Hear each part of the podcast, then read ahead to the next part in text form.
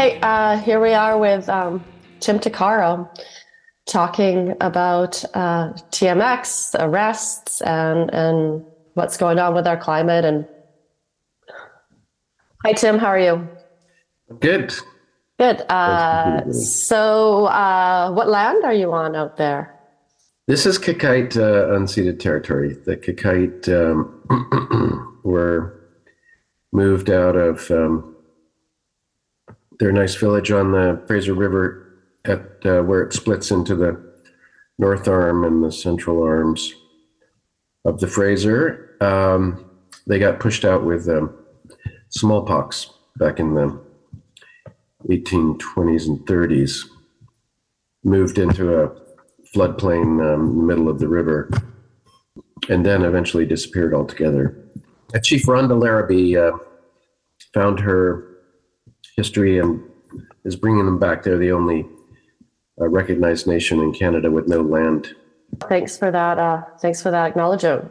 You're not just some, you know, some fell off the street. You got a got. You have a fair number of letters behind your name, and you've been studying what's going on with our climate and and the health effects for for a fair bit of time. So why don't you just uh, tell us um, how you got here, willing to put your um, your freedom on the line for for the land. Yeah, so um, I came at it quite honestly in the sense of um, through science. Um, I'm a physician scientist. Um, I was trained as an internist and got subspecialty training in occupational and environmental medicine at the University of Washington. Then I uh, went on the faculty there in the occupational and environmental medicine program. I um, began uh, talking about climate change in um, 19, uh, 1992 and 3. Um, and I really was just learning from reading uh, at that point. And then um, I came to Canada in 2005, and uh, that was when I began uh, also doing research in uh, climate change and health impacts of climate change, in particular. Right. Okay, and what are the health impacts of climate change? Well, it's um, quite myriad. Yeah. Um, so I think you know a lot of people focus on the heat effects, which is really um, of course, important and, and will kill a lot of people. Um, but uh, my interest has uh, been also on extreme weather events and the um, impact of, of extreme rain, for example, on water and water quality. I was a lead author on um, Health Canada's Health of Canadians in a Changing Climate. Other research has been in molecular um, epidemiology. And so, how does that relate to climate change? Well, um, it relates to asthma and um, um, pollen increases with um, increased temperature, but also wildfires and air pollution in general. Um, right. Worse under um, climate change. Right. So we can expect a massive increase in childhood asthma, and uh, I, I, had childhood asthma, and I still have it every every once in a while, and a, a, a serious asthma attack. You know, there were a couple times where I almost died from an asthma attack. And, and so, you know, having a, a future where more children have this more frequently um, and start to die from, uh, from climate climate related asthma attacks. the, the biggest one is um, famine. And okay. uh, so that's the way um, most people will die in the future. Right. Uh, and that will be driven by drought, crop failure, and all from increased temperatures. And there will be parts of the world that'll be uninhabitable. So as this uh, famine wipes out uh, large numbers, um, people will start moving, right, um, and be forcibly moved. Those combination of events will um, lead to societal collapse. Right. And if we do nothing, how soon can we expect this to start happening? I mean, it's already started, but yeah, it depends on how much money you have. Right. If you um, if you have a lot of money, you'll be able to hold it off for maybe a generation or two. Right. If you don't, you'll be part of the billions that'll be moving, or Right. those that die. Right. Um, okay. Now, what about our, our food systems here? How much under threat are our food systems? Um, let's say just here in the lower mainland. I mean, we import a lot of our food. But um, the most um, threatening aspect of um, the food uh, systems and local food systems in BC are from drought. Um, Right. We saw droughts, um, unprecedented proportions, particularly on Vancouver Island, but all along the coast. Um, towns that rely on uh, runoff and uh, surface water uh, did very, very badly. The Sunshine Coast is still not fully recovered, and um, yeah, it's almost summer again. Right. And right now we're uh, we're at the very end of February, and we've just seen 25 centimeters of snow falling overnight. Um, so here we are. Level level weirding. Yeah, yeah, I know. It's it.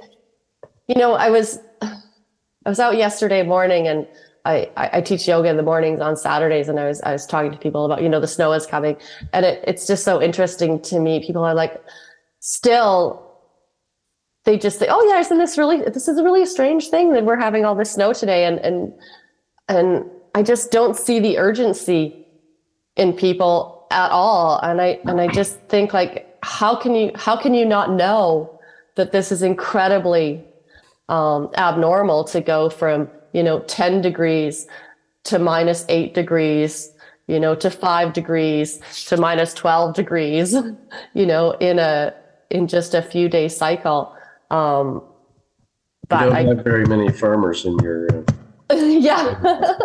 no, no, no, I don't have, we don't have any farmers. Um, okay. So let's, let's go to the point at which you decided, um, that you had to put yourself and your body and your freedom, um, out there on the line to, to get this message across. When did you decide? my expertise in um, toxicology and epidemiology led me to uh, participate in the review of the Trans Mountain Pipeline Expansion Project. Right. And uh, as part of that review, I uh, came up against um, the Harper government, which, um, you know, I was hired um, to talk about the health impacts of the project. And right off the bat, they say, yeah, but you can't talk about the climate health impacts, which are by far the greatest impacts. Why? It's off the table. this project has nothing to do with climate change, according to the government of the day. Right. okay. So they stack the deck right from the start. So you hire experts and tell them they can't talk about their expertise. Yeah. Okay. Too inconvenient for us to consider Right. that. Right. Okay. So what could you talk about? So I talked about the toxicology of um, spills. I talked about um, the mental health impacts of um, an event like that. We had Right.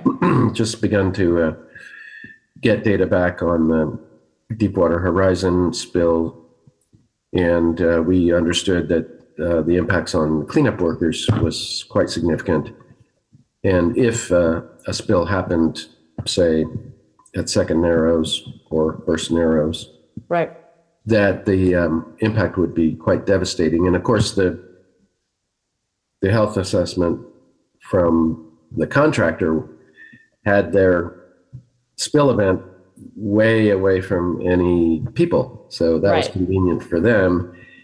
Um, but they didn't ever consider what a spill would be like in the lower in in, in Burrard Inlet. So we looked at that, and and we looked at childhood leukemia, um, and benzene exposure. Benzene is a primary component of um, diluted bitumen. It's a product in the pipe.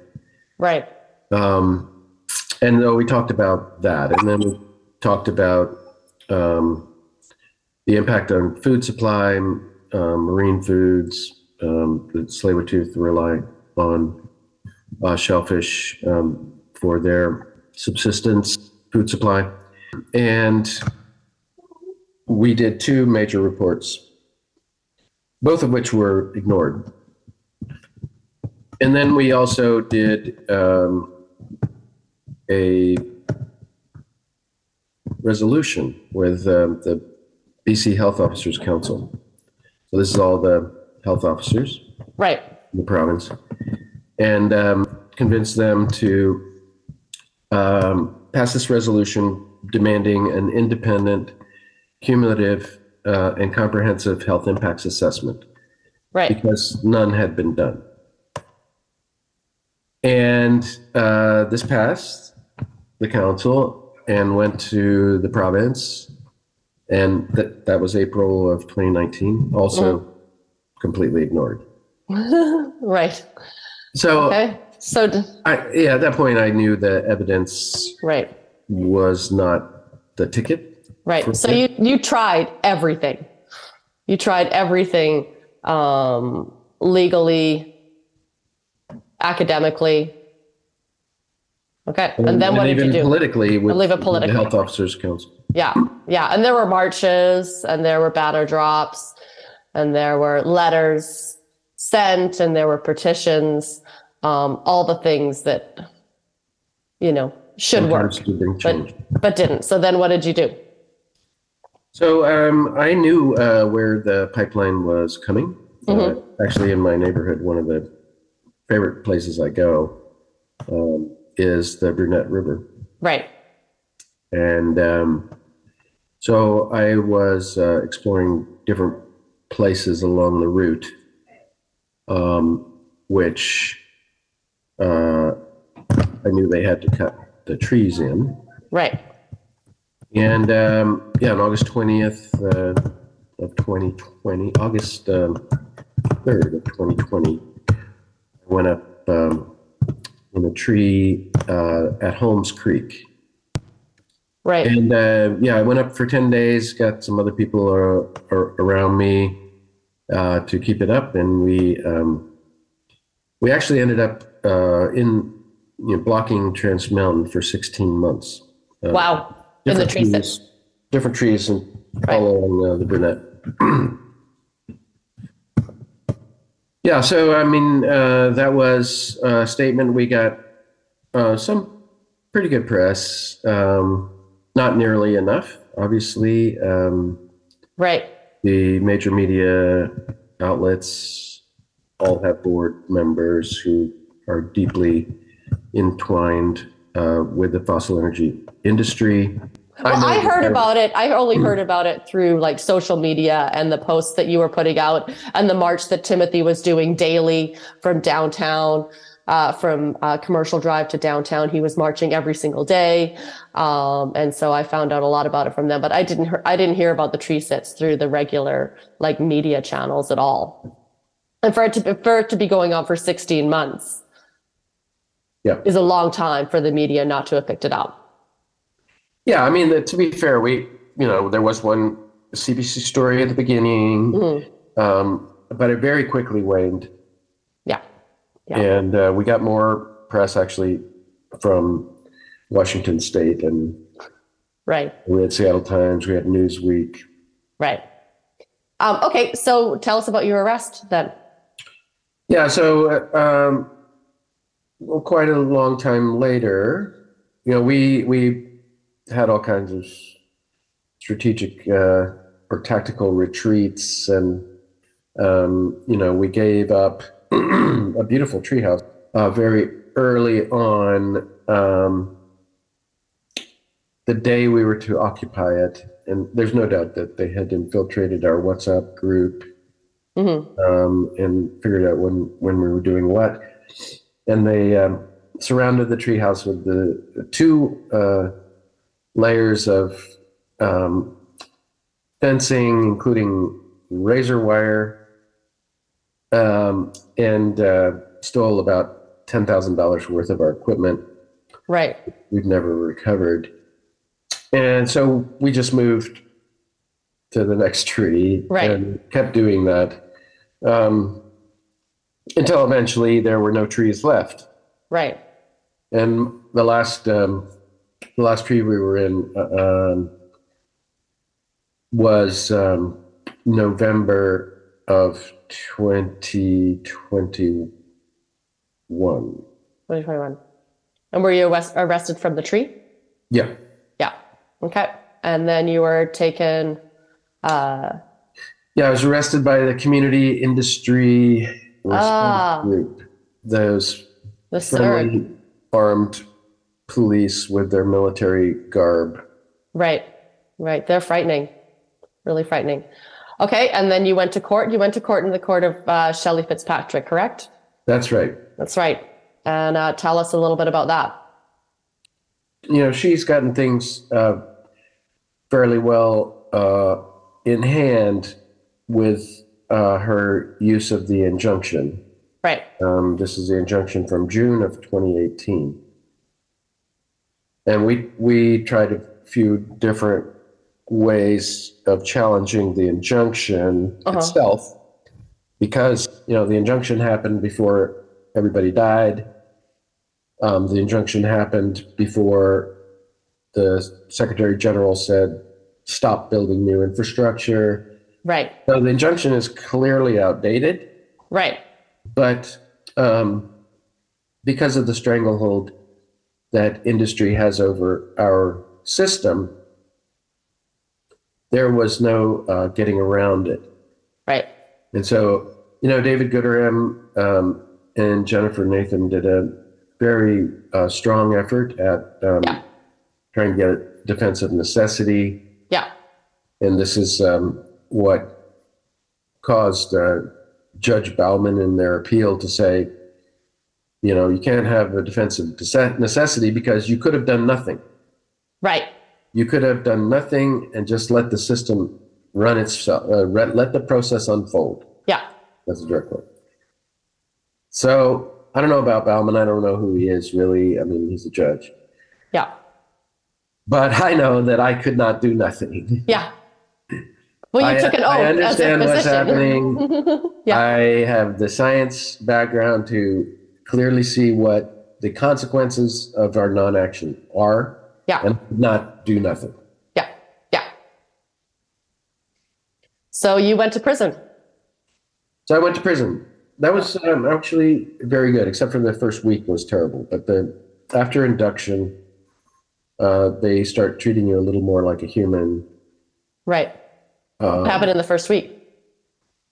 Well, the first week uh, they put you. Um, you're. You, I was alone Mhm. in my cell, and they're supposed to let you out every two and a half hours. Yeah. Or two and a half hours every twenty-four, Yeah. Yeah. Otherwise, it's torture. Yeah. And they don't do it, and it is torture. And Yeah. um, So you didn't. How how how often were you getting out of your cell? Uh, definitely went more than twenty-four hours. Mhm. Um, Errol went thirty-six hours. Wow. Um, and certainly some of the guys who were next to me went long periods, um, more than 24. Yeah. And, you know, I got pretty good resources. I knew what I was getting into. Yeah. I knew what I was going to get out. Yeah. Um, I don't have serious mental health problems, Right. Right. but there's a lot of people in there with I know. serious mental health problems, no idea when they're getting out, Yeah. and no support whatsoever. Right. And and a lot of people haven't even they're they haven't even been found guilty yet because they're just on remand for breaking conditions that they may not have understood. Or for being the wrong color in the wrong place Yeah. at the wrong time. Yeah.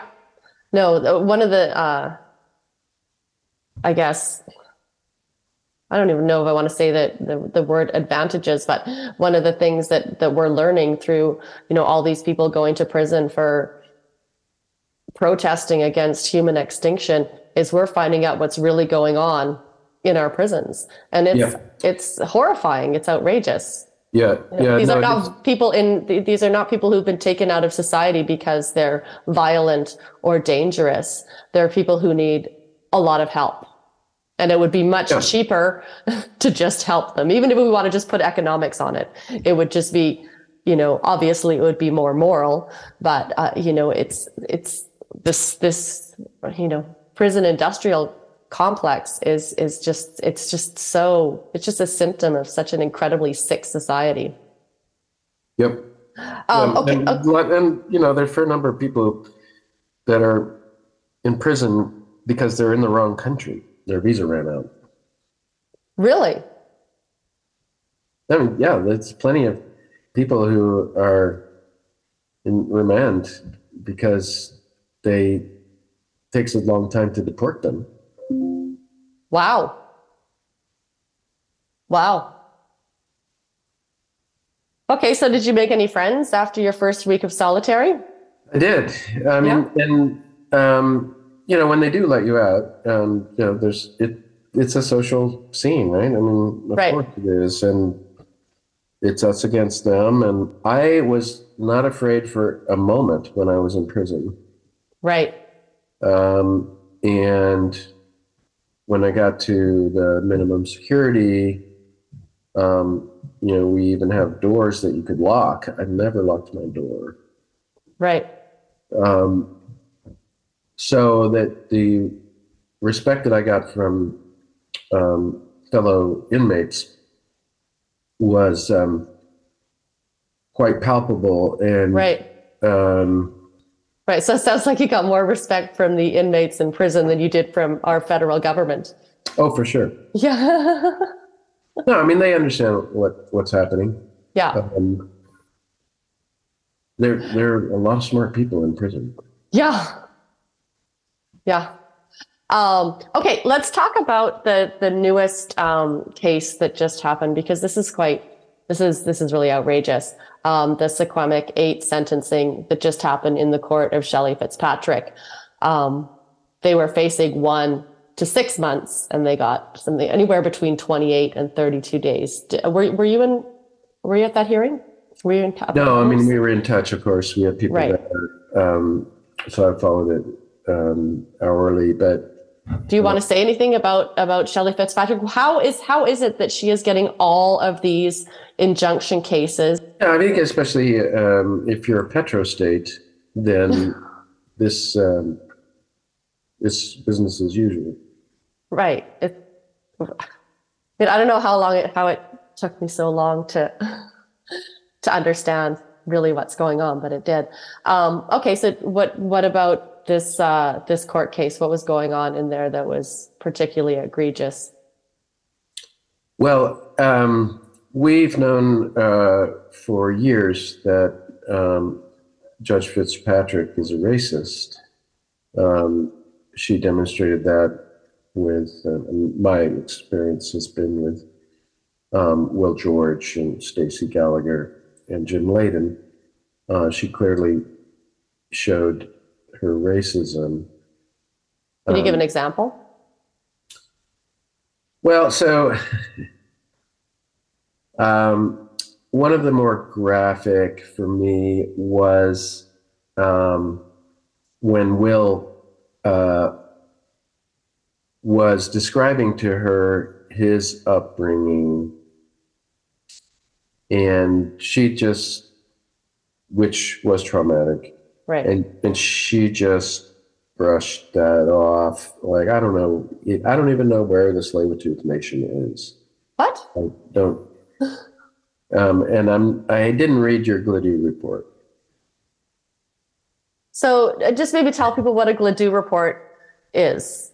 Um, The, the Gladue report is a um, a technique that is now um, a dozen or fifteen years old um, that enables an indigenous person to provide information about their background, which um, may influence um, either what they did um, and to appear before the court, or um, what their sentencing should be.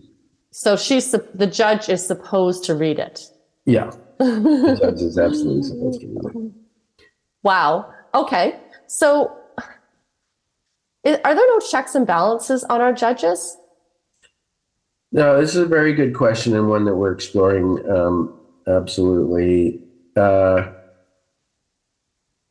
not really. Um, so you might recall the example of the judge, the, the rape judge, Mm-hmm. who told um, a victim that you know she should have just closed her legs, Yeah. stuff like that. And eventually, that did catch up with him. We're at this time w- with regards to our response to the Truth and Reconciliation Commission, where uh, people are really starting to understand what colonialism means Mhm. what systemic racism is.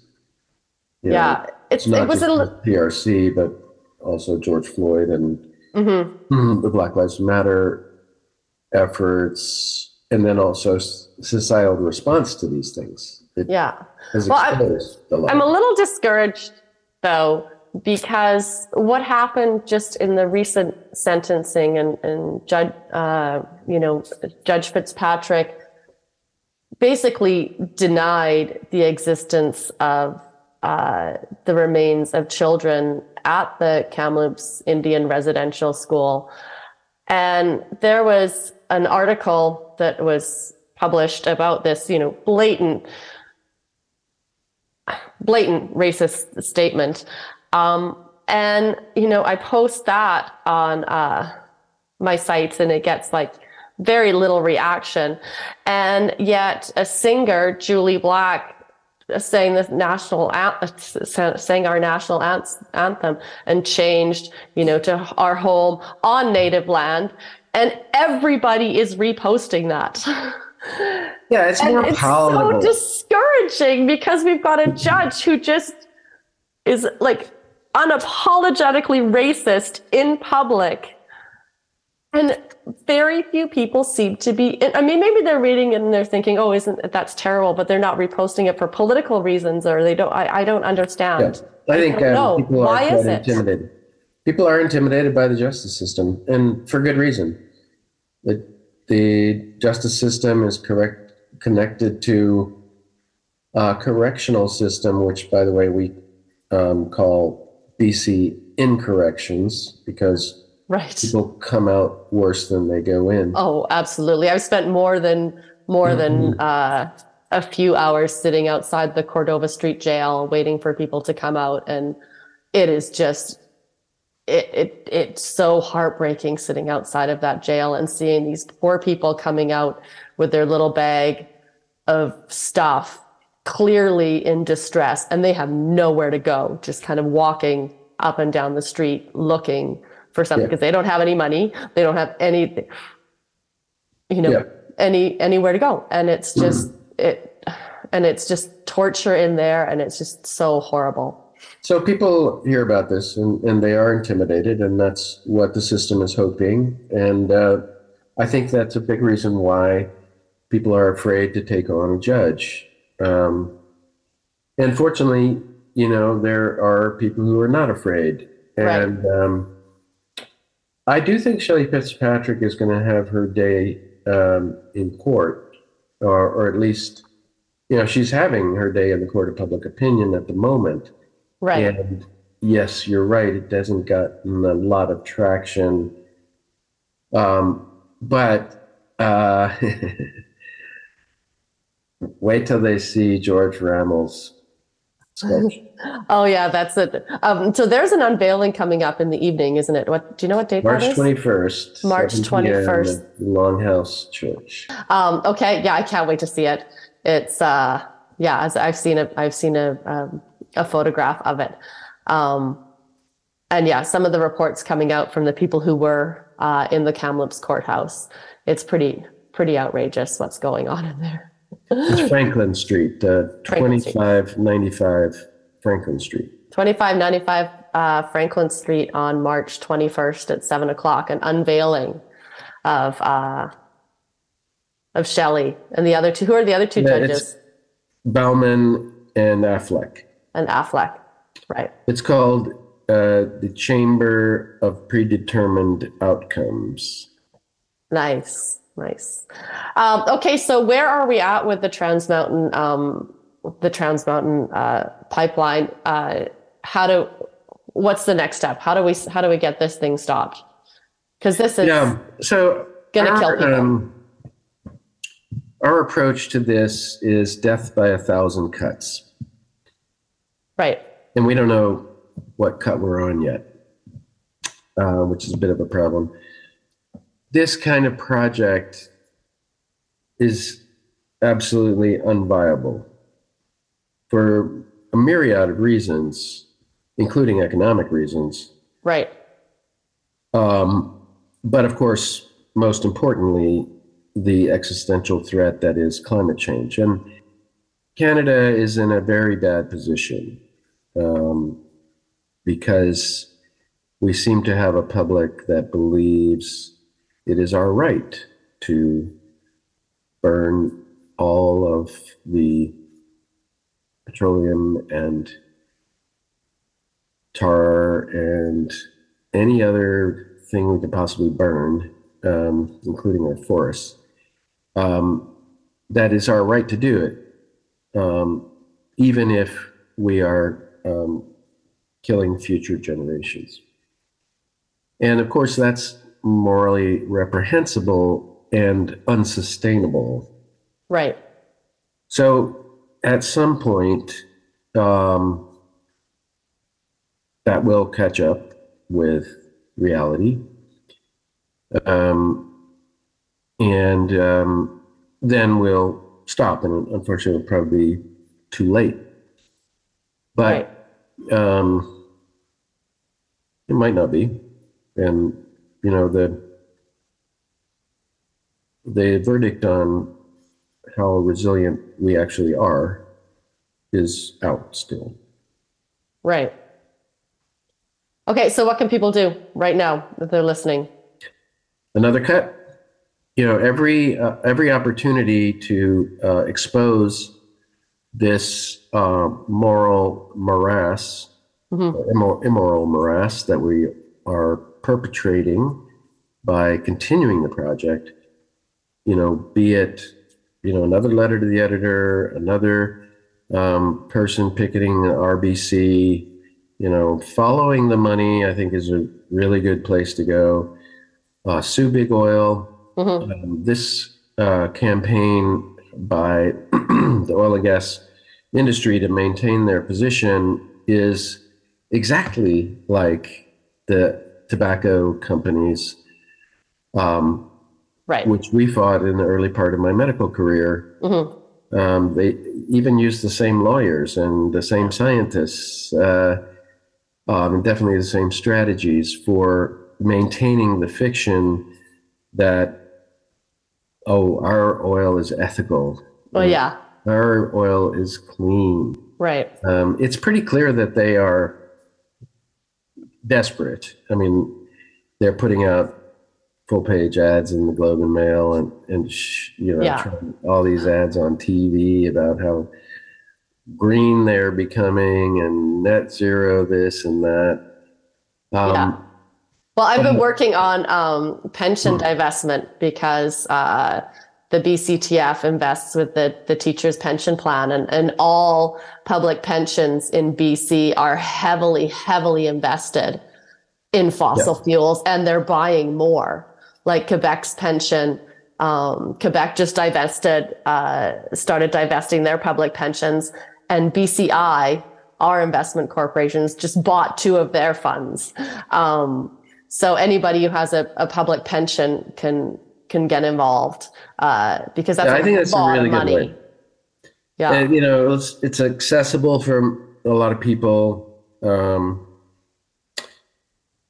but it's also you know important for the politicians to see. I mean, they're going to maintain this fiction uh, that there's only 500 people at a rally when there's re- really 5,000 and, and Yeah. stuff like that. They're going to keep uh, doing that because the um, the alternative is um, still very unpalatable for them. I mean, the Right. idea that British Columbia would stop fracking, for example, um, for some people that's like not not possible. right. So every individual effort that goes towards exposing what government is actually doing um, and the disconnect between their rhetoric and their action, um, all of that is good. And eventually, there will be enough organization, um, even within the current political structure, I think it will be possible to throw the bums out. Right. And it just has to, you know, we're just in a race against the clock, Yeah. a massive And race against the clock. That um, that's an impossible equation Right. to solve Yeah. um, because there are too many unknowns. Right. So maybe everybody needs to make, make a commitment, like do something every single day. Yeah, Do something every single day. If everybody Yeah, does like something that. every I mean, single that's day, the, it'll be the done. theory of a thousand cuts. Yeah. Yeah. and watch everybody's eyes roll and uh, you know, you stop getting the invitations to the parties, but whatever. Right. Eventually, they, our own invi- weenie eventually, eventually they invite you back to the party. No, I'm very convinced that history will absolve us on this. That that it's physics. yeah, if we have history. But we also we also have science. Yeah.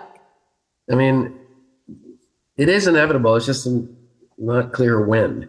Yeah. Yeah. Okay, cool. Anything else you'd like to say before we uh Yeah, I do think there's not enough voice of the um, future generations. Um, Right. I think it's extremely challenging for young people today, um, uh, teenagers, uh, because the um, the overwhelming reality of the crisis is immense, and also the people that were supposed to take care of them have not, have totally failed them. yeah. And so that that's tough on uh, mental health, of course. And uh, we are in a mental health crisis. It's pretty obvious. And Yeah. Well, I teach high school and last year in my when I was teaching grade 8 and every time I would give an assignment, a creative assi- a writing assignment, over half, well over half of the students would write about an apocalyptic future due, due to climate change.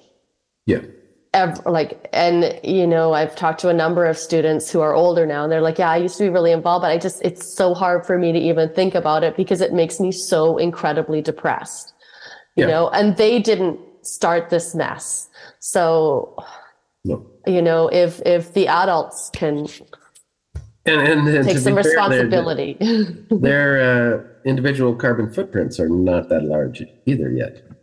Um, No. maybe, maybe they take the family vacation or whatever, but this this whole uh, notion just turns my stomach. The discounting of the value of future lives. Yeah. You know how economists Mhm. discount that in any kind of uh, equations Yeah. or calculations of the future. Um, that is the nub that is not addressed. yeah and you know we love our children Yeah, supposedly. so i guess we got to start acting like we love our children Yeah, and we have to love their children hmm and their children's children. Yeah. All right, cool. Well, thanks, Tim. I'll uh Yeah, thank you for doing this, Julie. I appreciate your uh, your efforts. You it's too late.